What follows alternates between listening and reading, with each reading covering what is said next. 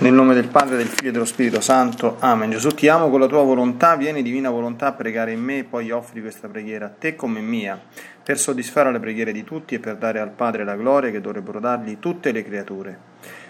Mia Divina Maria, ti amo nella divina volontà. Regina Immacolata, Celeste Madre mia, vengo sulle tue ginocchia materne per chiederti con sospiri più ardenti che mi ammetta a vivere nel regno della divina volontà Mamma Santa, tu che sei la regina di questo regno, ammettimi a vivere in essa affinché non sia più deserto ma popolato dai figli tuoi. Perciò, sovrana regina, a te mi affido affinché guidi i miei passi nel regno del volere divino e stretto la tua mano materna guiderai tutto l'essere mio perché faccia vita perenne nella divina volontà. Tu mi farai da mamma e come mamma mia ti faccio la consegna della mia volontà affinché me la scambi con la divina volontà e così possa restare sicuro di non uscire dal regno suo. Perciò ti prego che mi illumini attraverso questa meditazione per farmi comprendere sempre più e sempre meglio che cosa significa volontà di Dio e come vivere in essa. Ave Maria, piena di grazia, il Signore è con te. Tu sei benedetta fra le donne e benedetto è il frutto del tuo seno Gesù. Santa Maria, Madre di Dio, prega per noi peccatori, adesso e nell'ora della nostra morte. Amen.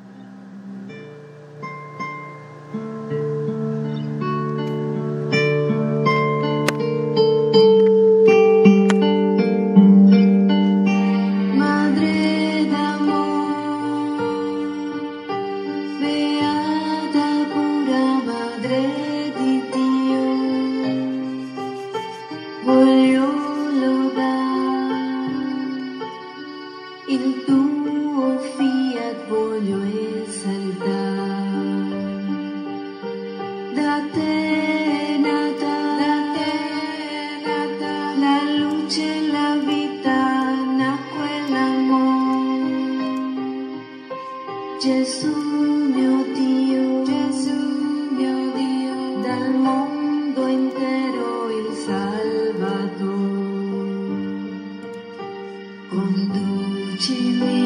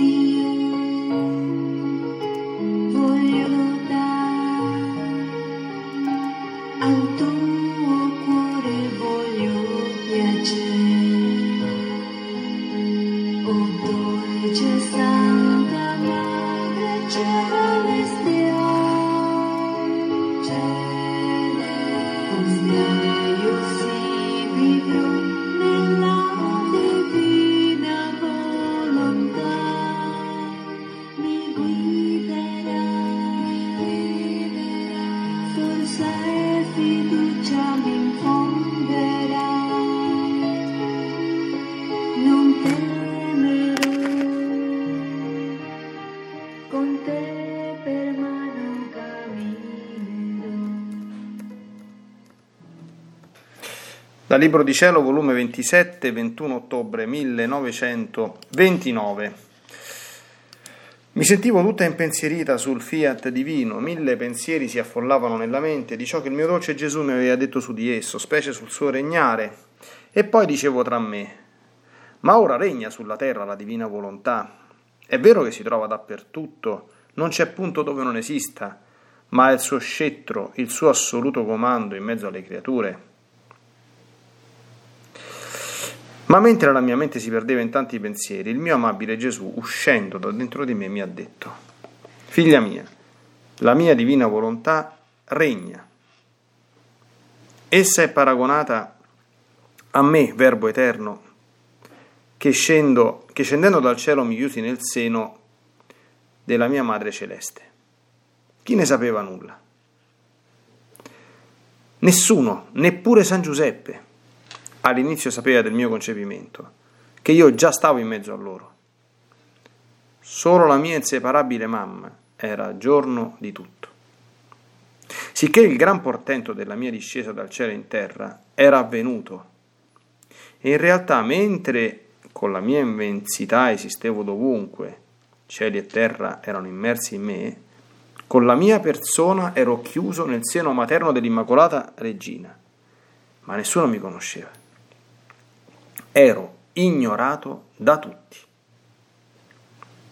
Ed ecco, figlia mia, il primo passo di paragone tra me, verbo divino, quando scesi dal cielo, e la, volontà, la mia divina volontà che fa il suo primo passo per venire a regnare sulla terra. Come io rivolsi i miei primi passi verso la Vergine Madre, così la mia volontà fece i suoi primi passi in te. Come ti chiese il tuo volere e tu lo cedesti, formò subito il suo primo atto di concepimento nell'anima tua, e come ti manifestava le, tue, le sue conoscenze, dandoti come tanti sorsi divini, formava la sua vita e dava il principio alla formazione del regno suo. Ma per tanto tempo chi ha conosciuto nulla? Nessuno. Solo io e te eravamo a giorno di tutto, e dopo qualche tempo fu a giorno di ciò che succedeva in te il mio rappresentante, colui che ti dirigeva, simbolo del mio rappresentante San Giuseppe, che doveva farmi da padre presso le creature, e che prima che io uscissi dal seno materno ebbe il grande onore e dono di conoscere che io già stavo in mezzo a loro. Dopo i primi passi feci il secondo, andai a Betlemme a nascere. Fui riconosciuto e visitato dai pastori di quel luogo, ma non erano persone influenti. Tennero per sé la bella notizia che io ero già venuto sulla terra. Quindi non si occuparono di farmi conoscere, di divulgarlo dappertutto. Ed io continuai, a rimanere Gesù nascosto e ignorato da tutti. Ma per quanto ignorato, io stavo già in mezzo a loro. Simbolo questo della mia divina volontà, Spesso spesso sono venuti da te da lontano e da vicino altri miei rappresentanti, i quali hanno ascoltato la bella notizia del regno della mia divina volontà, le sue conoscenze e come vuole essere riconosciuta. Ma chi per mancanza di influenza e chi di volontà non si sono occupati di divulgarla ed è rimasta sconosciuta e ignorata, ad onta che già esiste in mezzo a loro. Ma siccome non è conosciuta, non regna, regna solo in te come io me ne stavo solo con la mia mamma celeste e col mio padre putativo San Giuseppe. Il terzo passo della mia venuta sulla terra fu l'esilio e questo mi toccò perché vennero a visitarmi santi magi, i quali fecero un po' di rumore col cercarmi. Questa ricerca mia mi mise in timore Erode e invece di unirsi insieme per venire a trovarmi, voleva tramare contro la mia vita per uccidermi. Ed io fui costretto ad esiliar- per necessità ad esiliarmi. Simbolo della divina volontà. Spesso spesso sembra che facciano rumore, che la vogliono far conoscere col pubblicarla, ma che? Chi è preso da timore, chi teme di compromettersi, chi non si sente di sacrificarsi. Ora con un pretesto, ora con un altro, tutto finisce in parole e la mia volontà resta esiliata in mezzo alle creature. E come non partii al cielo nell'esilio, ma restai in mezzo alle creature, Solo con la mia Divina Madre e con San Giuseppe che mi conoscevano benissimo e formavo il loro paradiso in terra, per gli altri era come se non esistessi. Così il mio fiat, avendo formato in te la sua vita con tutto il corteggio delle sue conoscenze, se non riceve gli effetti lo scopo per cui si è fatto conoscere, come può partire? Perché noi, quando desideriamo fare un'opera, un bene, non c'è chi ci sposti. Quindi, ad onta dell'esilio e del suo nascondimento, come feci io che dopo trent'anni di vita nascosta feci la mia vita pubblica e mi feci conoscere. Così il mio volere divino non potrà restare sempre nascosto, ma avrà il suo intento di farsi conoscere per regnare in mezzo alle creature. Perciò sii attenta e sappi apprezzare il gran dono della divina, mia divina volontà nell'anima tua.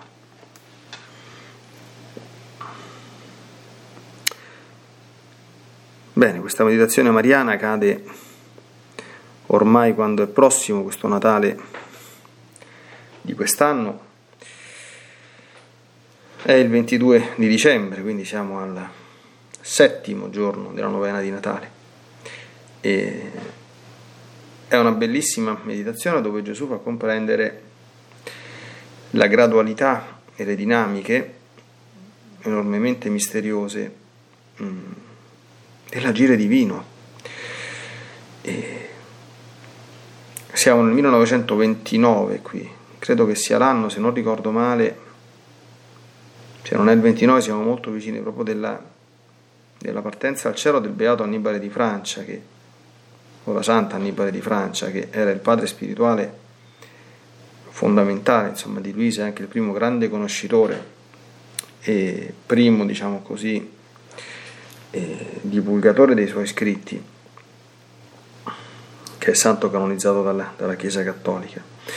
E qui Gesù fa questa splendida analogia che è da contemplare oltre che da meditare, soprattutto per mh, mm, comprendere la sapienza misteriosa dei, dei divini disegni, fa un'analogia ecco, con la sorte, con la vita, tra la vita della divina volontà e quella che è stata la sua incarnazione, con dei passaggi veramente bellissimi. E personalmente sono stato tante volte colpito da queste cose, no? Cioè, Dio opera i suoi più grandi disegni nel silenzio più assoluto.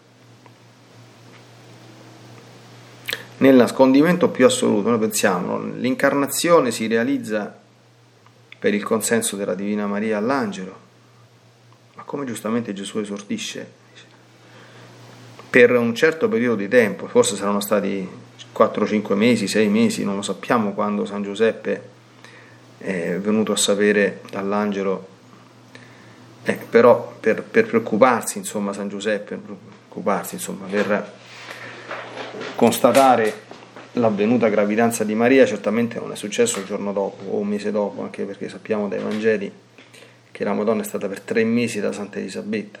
Quindi, come minimo, eh, per quel certo periodo di, di, di, tempo, nemmeno San Giuseppe sapeva che il Verbo stava sulla, sulla terra, no? E quindi lo sapeva soltanto la Madonna.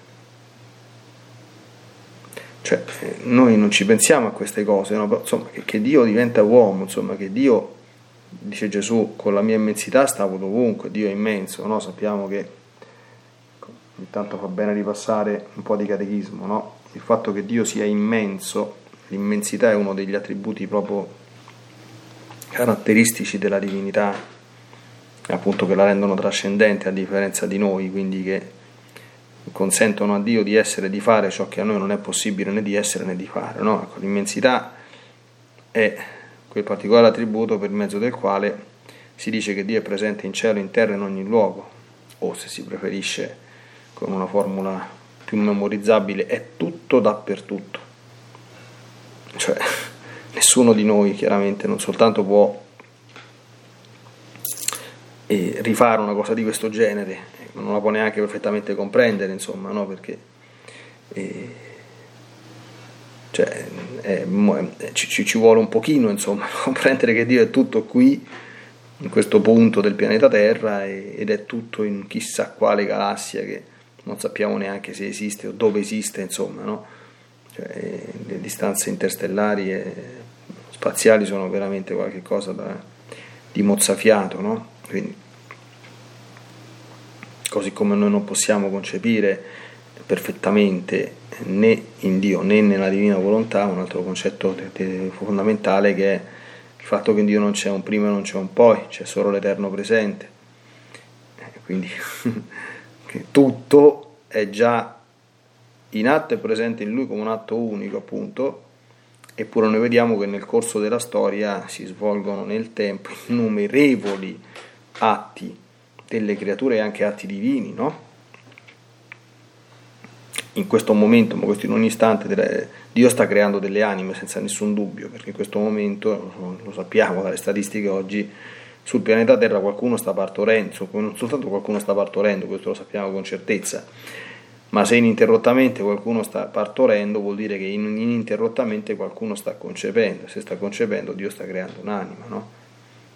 Per esempio, insomma, no? Questo sono contemplazioni che ogni tanto fa bene farle, no? anche per fissare un pochino lo sguardo eh, sulla divinità che è qualcosa di grosso, no? qualcosa di, di bello, eh, per quel poco che ne possiamo conoscere in questa vita mortale. Eh, dice però, la mia immensità mi faceva essere dovunque, ma la mia persona, la seconda persona della, Sansi, della, della Santissima Trinità, come dice lo stupendo inno Acatistos, era tutto qui in terra e di sé tutti i cieli riempiva il Dio ineffabile uomo, non già uno scambio di luoghi, ma un dolce abbassarsi del figlio di Dio verso l'uomo fu nascere da donna. Bellissime queste espressioni, no? E chi lo sapeva? Nessuno. Però si poteva dire con certezza e con verità, e lo poteva dire soltanto la Madonna, Dio è nel mio grembo, Dio è sulla terra, d'accordo? Dio è mezzo a noi. E dopo un po' l'ha saputo San Giuseppe, ma anche, proviamo a vedere le circostanze della nascita di Gesù. Gesù è nato sulla terra, nel momento della nascita non lo sapeva nessuno, lo sapeva soltanto la Madonna e San Giuseppe. Ma chi nasce è il figlio di Dio. Diceva proprio ieri Papa Francesco, dice, ma noi cioè, chi c'era ad accogliere Gesù? Oggi abbiamo visto i, viaggi in aereo, no? se, se il Papa si muove adesso in giro va a fare un viaggio, eh, all'aeroporto c'è il presidente dello Stato che raccoglie, gli ambasciatori, tutte queste cose qui. Ma chi c'era ad accogliere Gesù? Nessuno. E perché non c'era nessuno? Perché non lo sapeva nessuno ancora. I pastori l'hanno saputo perché gli angeli sono, andati a dire a questi ultimi della terra, vi annuncio una grande gioia, oggi è nato il Salvatore che è Cristo Signore. Non lo sapeva nessuno. Eppure Dio era nato. Allora, perché queste cose danno grandissima consolazione a mio avviso? Perché ci fanno comprendere come Dio opera, e opera molto, anche senza che noi ce ne accorgiamo, ci accorgiamo di nulla. Opera molto nel silenzio, opera molto mentre magari esternamente pare che ci sia tutt'altro che di cui rallegrarsi, perché non sembra insomma molto in azione l'opera di Dio, no? Ai tempi di Gesù, insomma, Gesù è nato a Betlemme perché c'era stato l'editto di Cesare Augusto, questo editto di Cesare Augusto avrà sicuramente causato molto malanimo e molto risentimento nella popolazione di Israele, come avrebbe, come avrebbe provocato in chiunque, perché era un atto di dire, di, di ostentazione di, di, potere, di potenza da parte dell'imperatore. Voglio contare quanti sudditi ho nella provincia giudea, quindi andate tutti quanti a fare il censimento perché devo vedere quanti sono i miei schiavi, ecco, d'accordo? Tanto per mm, essere un po' più espliciti.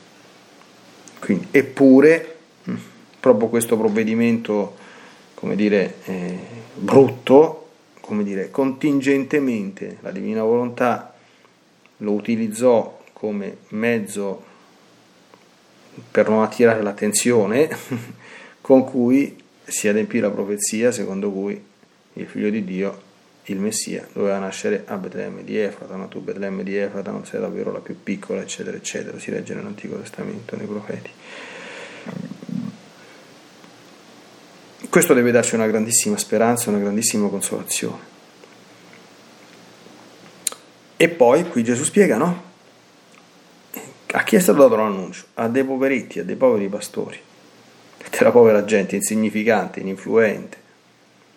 E, e Gesù qui certamente, come dire, applica questo, questo paragone, come dire, ai primi, chiamiamoli forse i pionieri, insomma, della, della, della divina volontà, le prime persone che hanno preso contatto insomma, con questo mondo, ecco, forse non capendosi neanche un granché, non essendo neanche magari attrezzati o in grado, no? E, e poi dice, dopo, dopo i pastori sono arrivati i magi, quindi è successo un pochino di rumore, no? Eh, il rumore scatena non tanto le ire di Erode, no? anche se Erode era lo strumento contingente, ma scatena le ire di Satana.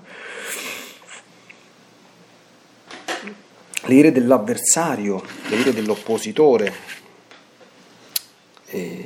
le ire del divisore, le ire del grande ingannatore. Ecco, sto utilizzando terminologie tanto care a Papa Francesco che cioè, unisce spesso sulla azione nefasta del demonio di oggi come di ieri e ha scatenato il finimondo con, con Erode, quindi costringendo Gesù all'esilio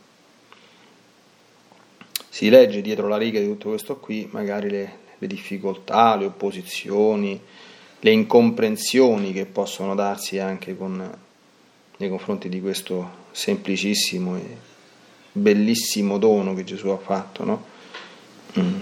ha fatto non soltanto ai singoli, ma l'ha fatto a tutta la Chiesa.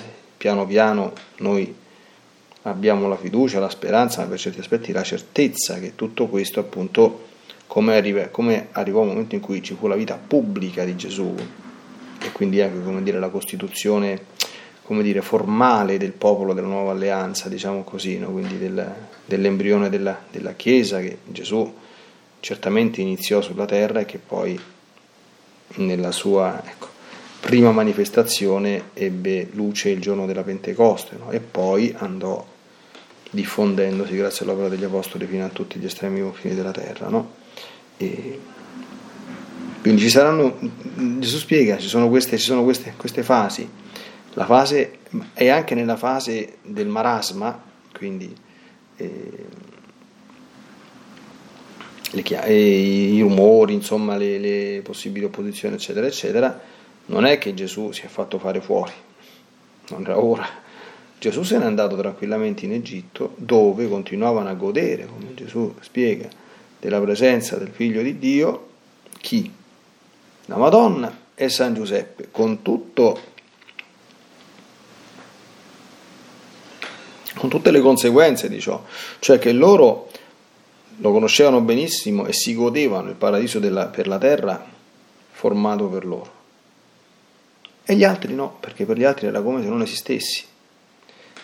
Ecco, così... Mm, io certamente non, so, non sono in grado di dire adesso che, a che punto stiamo, no?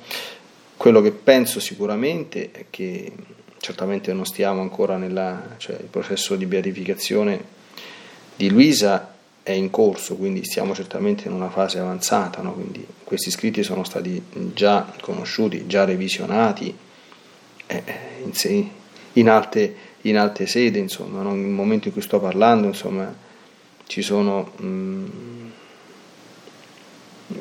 c'è qualcuno insomma, che, che, che, dice insomma, che eh, dovrebbe uscire, questo qua è una cosa che dovrà sicuramente succedere, non si sa quando, insomma, no? l'edizione tipica degli, degli scritti che appunto, appunto quella revisionata dalle autorità della Chiesa preposte a, a fare questo, no? E, ma nel frattempo che succede? Eh, si gode questo dono nel silenzio, nella, nella propria vita personale e, eh, chi ha la possibilità, come dire, e l'umiltà di poterla accogliere, no? Quindi eh, questa, questa, meditazione è casuale, non è stata eh, voluta, no? Ecco, però magari guardando il presepe, quindi, e vedendo anche queste, queste proporzioni, no? Gesù nasce, non lo sapeva nessuno, l'hanno saputo sti poveri pastori, e ci hanno creduto a quello che diceva l'angelo. Cioè, questo sembra un bambino, ma questo è Dio fatto uomo. Così, eh, quando ci si accosta a questi scritti, a mio modestissimo avviso, questi scritti non sono né la biografia di Luisa, quindi la biografia di, una, di, di, un, di un candidato santo, non possiamo assolutamente dire santo, anche se i suoi paesani la chiamavano Luisa la Santa, perché questa è parola che deve pronunciare Santa Madre Chiesa Cattolica, nessuno può farlo al posto suo e nessuno deve farlo prima di lei.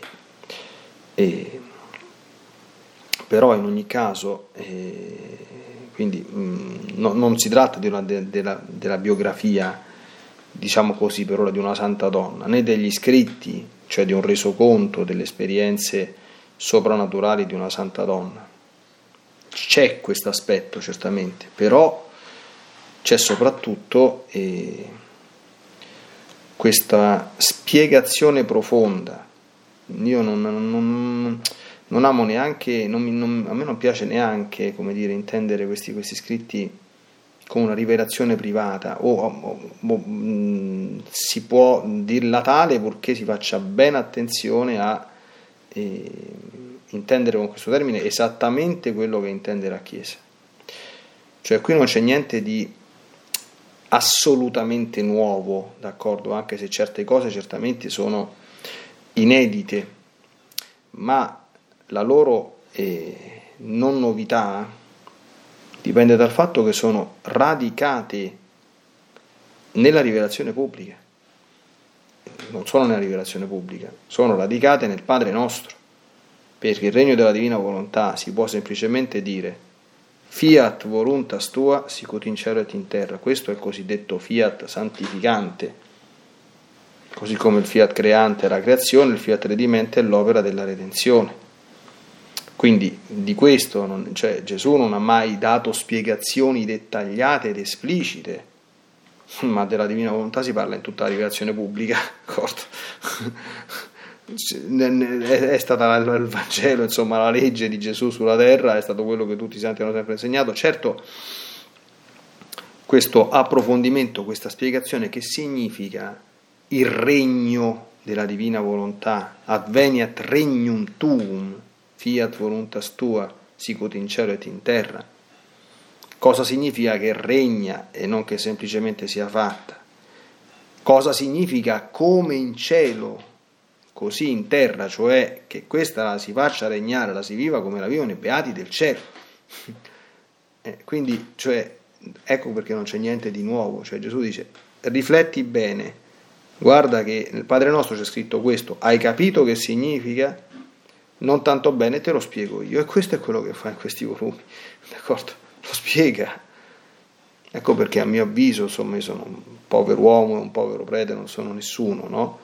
Però nella mia pochezza mm, e nel mio amore anche alla Santa Chiesa, cioè riconoscere questo è riconoscere se stessa, insomma, no? Quindi eh, una eh, dottrina, diciamo così, del genere, ovviamente rettamente compresa, ecco perché eh, gli, gli, erodi che fanno marasmi e fanno confusione non morono mai, non morono aizzati dal, dal, diavolo, perché il diavolo sicuramente non vuole che queste cose siano né comprese né vissute, questo non c'è nessunissimo dubbio, insomma, no? E ci ha già provato e ci proverà a fare, a fare, a fare, a fare confusione, a fare marasma, però faccia tutto quello che la divina volontà gli, gli permette anche su questo, cioè il diavolo non dobbiamo temerlo, d'accordo? Perché se Dio ha deciso che questa cosa si fa, questa cosa si fa, d'accordo? Massimo che succede se farà un pochino di tempo d'esilio in Egitto, quindi saranno un pochino ritardati i tempi, ma sempre per divina permissione. Quindi il diavolo è un cane in catena. E se Dio si mette in testa una cosa, quella cosa si fa, questo sia ben chiaro, insomma, no? Una cosa non si fa soltanto quando Dio, come dire, dice vabbè, se le cause seconde non la vorranno, gli, la subordino, diciamo così, al loro consenso, quindi se, se, lo vogliono sì e se no no, ma se Dio si mette in testa una cosa, quella cosa si fa e senza violare, questo lo sa soltanto Dio come sa farlo, le, le libertà e le volontà delle cause seconde. Ecco, quindi... Mm, in bambino c'è una grandissima, già una grandissima speranza, no? Certo, eh, quindi cosa fa il Signore? Il Signore agisce nel silenzio e, come dire, dà le primizie dei suoi doni a chi? Eh, a chi si mette nella disponibilità di riceverli. Io spero che tutti quanti i sacerdoti, tutti quanti i parroci faranno delle buone omelie sia sui pastori, che sono poveri uomini molto molto dimenticati, ma sia anche sui magi, no? perché sono due categorie distinte di persone e anche due disposizioni distinte di persone che accolgono, perché nei pastori rappresenta veramente la povera gente sotto tutti i punti di vista, sia materiale che anche, come dire, sociale, culturale, no? E questi sono i primi in assoluto a ricevere. I magi rappresentano già, i magi erano persone colte, erano persone istruite, erano potenti della terra, no? Ecco, Dio non è venuto a, a, dividere il mondo in buoni e cattivi, i buoni sono i poveri, i cattivi sono i potenti. Questa è una esemplificazione un po' azzardata, ecco. Certamente i poveri si trovano nel cuore di Dio e si trovano in una condizione privilegiata perché non avendo nulla sono più disposti ad accogliere il tutto, no? Ecco, però eh, ci sono gli uomini che, che anche avendo molto cercano e chi cerca trova, come dice Gesù, no? questi sono rappresentati un pochino dai magi. Poi c'è la marasma, la maggioranza delle persone che hanno una vita appiattita eh, sugli orizzonti terreni. Papa diceva sono coloro che mondanizzano il Natale, coloro che festeggeranno il Natale senza il festeggiato.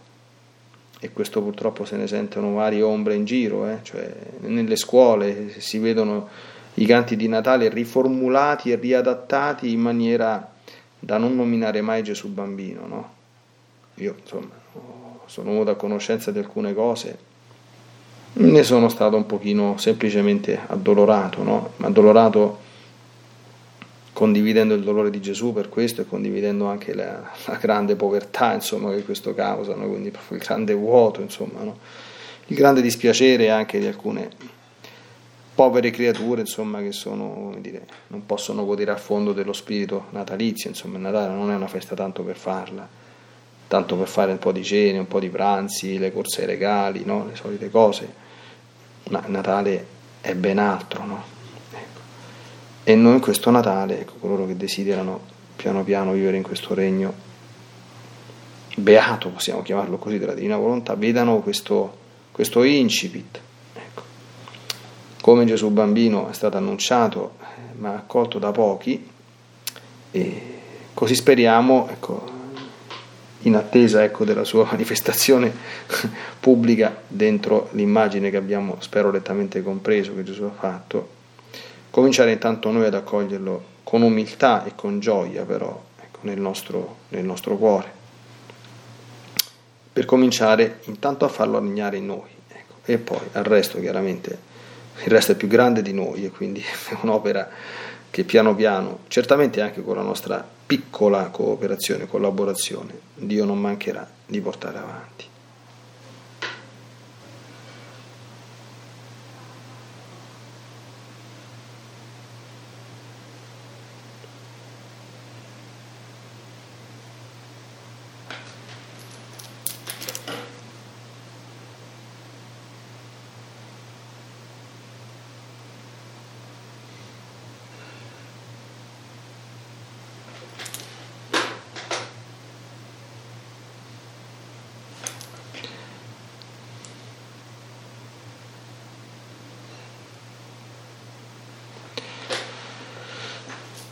Bene, oh Santa Vergine Maria, sei tu che sei stata la custode prima di queste meraviglie operate dal, dall'Altissimo, no? che le rivela anzitutto a chi ha il cuore aperto e pronto ad accogliere. Tu sei proprio l'immagine di coloro che si dispongono ad accogliere proprio le, le primizie, le, le, perle preziose dei doni dell'Altissimo. Ecco, noi umilmente ti supplichiamo di poter essere tra questi pochi che aprono il cuore, aprono le porte del cuore senza paura, ecco, senza timori, senza eh, paura di sacrificarsi, senza timore di compromettersi, perché non, non c'è niente di cui temere, insomma, quando si abbraccia ciò che è buono e santo. E, e iniziano questo grande viaggio, insomma accompagnati da te. Ecco, possiamo vivere questo Natale sotto questa angolazione particolare, presi dalla tua mano, ecco, guidati dalla tua intercessione. Nella divina volontà, nel nome del Padre, del Figlio e dello Spirito Santo. Amen. Ti benedico per aiutarti, ti benedico per difenderti, ti benedico per perdonarti, ti benedico per liberarti da ogni male, ti benedico per consolarti, ti benedico per farti santo, ti benedico dunque nella divina volontà, nel nome del Padre, del Figlio e dello Spirito Santo. Amen. Fiat Ave Maria.